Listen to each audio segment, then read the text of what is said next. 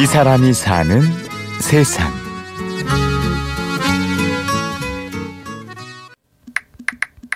내 얘기를 하지만 SNS는 뭔가 피상적이라는 생각을 항상 했었거든요.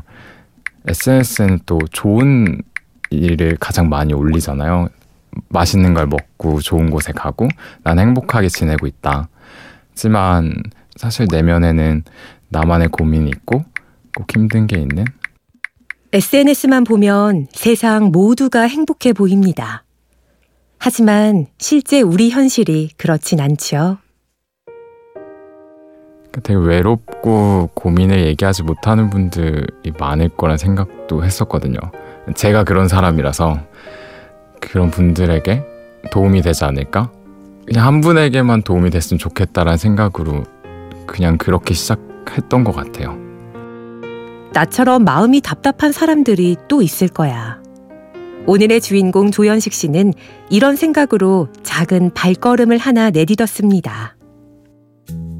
네, 저는 온기 변함을 운영하고 있습니다. 익명으로 고민에 넣어주시면 손편지로 직접 답장을 해드리는 일을 하고 있습니다. 삼청동의 돌담길에 위치하고 있습니다. 익명으로 전해지는 고민에 손편지로 답장을 해주는 온기 우편함. 하루 열 통만 와도 좋겠다고 생각한 현식 씨는 깜짝 놀랐는데요. 처음 날에 70통이 왔어요. 그래서 되게 놀랍고 한편으로는 신기하고 아무래도 내 얘기를 할 곳이 많이 없다는 생각도 같이 들었어요. 이런 우리가 살아가면서 진심으로 내 얘기 들어줄 수 있는 공간 그런 곳이 많이 없지 않나? 이 용기 우편함이 생겼을 때 오히려 그런 공간이 되는 건가? 이런 생각을 했습니다. 60여 명의 봉사자들과 함께 편지를 읽어보며 답장을 써내려 갑니다. 해결책을 주기보다는 공감과 위로를 전하려고 노력합니다. 한 분은 그 진로를 고민하고 계셨는데 가장 중점을 두고 생각하는 건 위로와 공감인 것 같아요. 이렇게 힘들어 하시는 거 누군가에게 위로를 받고 싶지만 진심으로 위로를 받지 못하는 상황이라고 생각을 했거든요. 제가 가장 받고 싶은 위로를 쓰는 것 같아요. 그리고 이 위로를 통해서 그래 한 번 더 해보자. 한 번 해볼 한 번 더 해볼 수 있어. 이런 생각을 하신다면 그걸로 의미 있다고 생각을 해요. 공감과 위로를 써내려가며 현식 씨도 스스로를 더 이해하게 되고 뿌듯함에 도리어 힘을 얻어가기도 합니다.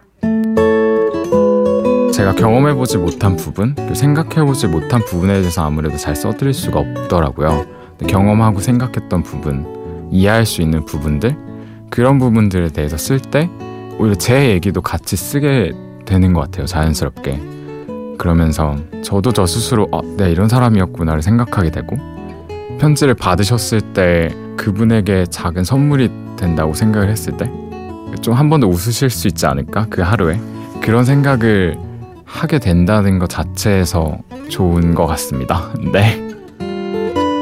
돈을 버는 것도 아니고 오히려 스스로 비용을 충당해야 하지만 그래도 현식 씨는 후회하지 않습니다. 사실 저희 부모님께서 처음에 이 일을 시작했을 때는 그렇게 말씀을 하셨어요. 나이도 있고 취업도 해야 하고 네, 뭘 하고 있는 건지 잘 모르겠다. 그냥 가장 후회하지 않고 싶 다는 생각이었어요. 시작할 때도 그렇고 지금도 그렇고 때문에 지금은 확신을 갖고 더 열심히 하고 있는 것 같아요. 더 많은 곳에서 온기 우편함을 통해 사람들에게 따뜻한 위로를 전하기를 현식 씨는 꿈꿉니다. 우편함을 더 만들 예정에 있어요. 실제로 이렇게 직접 많은 곳에 설치되어 있을 때 더 많은 분들의 얘기를 들을 수 있고 더 많은 분들에게 온기를 나눠드릴 수 있을 것 같다는 생각이 들어요. 그래서 누군가에게 진짜 꾸준히 해나가고 있구나. 처음과 변함없이 누군가의 얘기를 들어주고 누군가의 답장을 해주는구나. 그랬으면 좋겠어요. 현식 씨는 익명으로 편지 주시는 분들을 온기님이라고 부르는데요. 미래의 온기님들에게 그는 말합니다. 조금만 더 세상으로 나와보는 게 어떻겠냐고 말이죠. 어, 누군가는 진심으로 옹기님을 생각하고 있고 그 저희가 아니더라도 분명 옹기님에게 전할 수 있는 곳이 있지 않을까라는 생각이 들어요. 가장 힘들 때 저 같은 경우에도 그랬지만 내면으로 갖고 들어갈수록 더 힘들어지는 때가 오는 것 도 있는 것 같아요. 그래서 내 이야기를 들어줄 수 있는 그리고 진심으로 나를 생각할 수 있는 누군가에게 이야기를 해보는 게 조금 그 이야기를 꺼내는 것 자체가 힘들겠지만 이야기를 꺼내는 것만으로도 분명 큰 힘이 되는 것 같아요. 언제든지 저희 우편함에도 이야기를 써서 넣어주시면 진심으로 손편지로 답장을 해드릴게요. 이 사람이 사는 세상. 오늘은 손편지로 세상의 따뜻함을 전하는 온기 우체부 조연식 씨를 만나봤습니다. 취재 구성 안동진, 내레이션 임현주였습니다.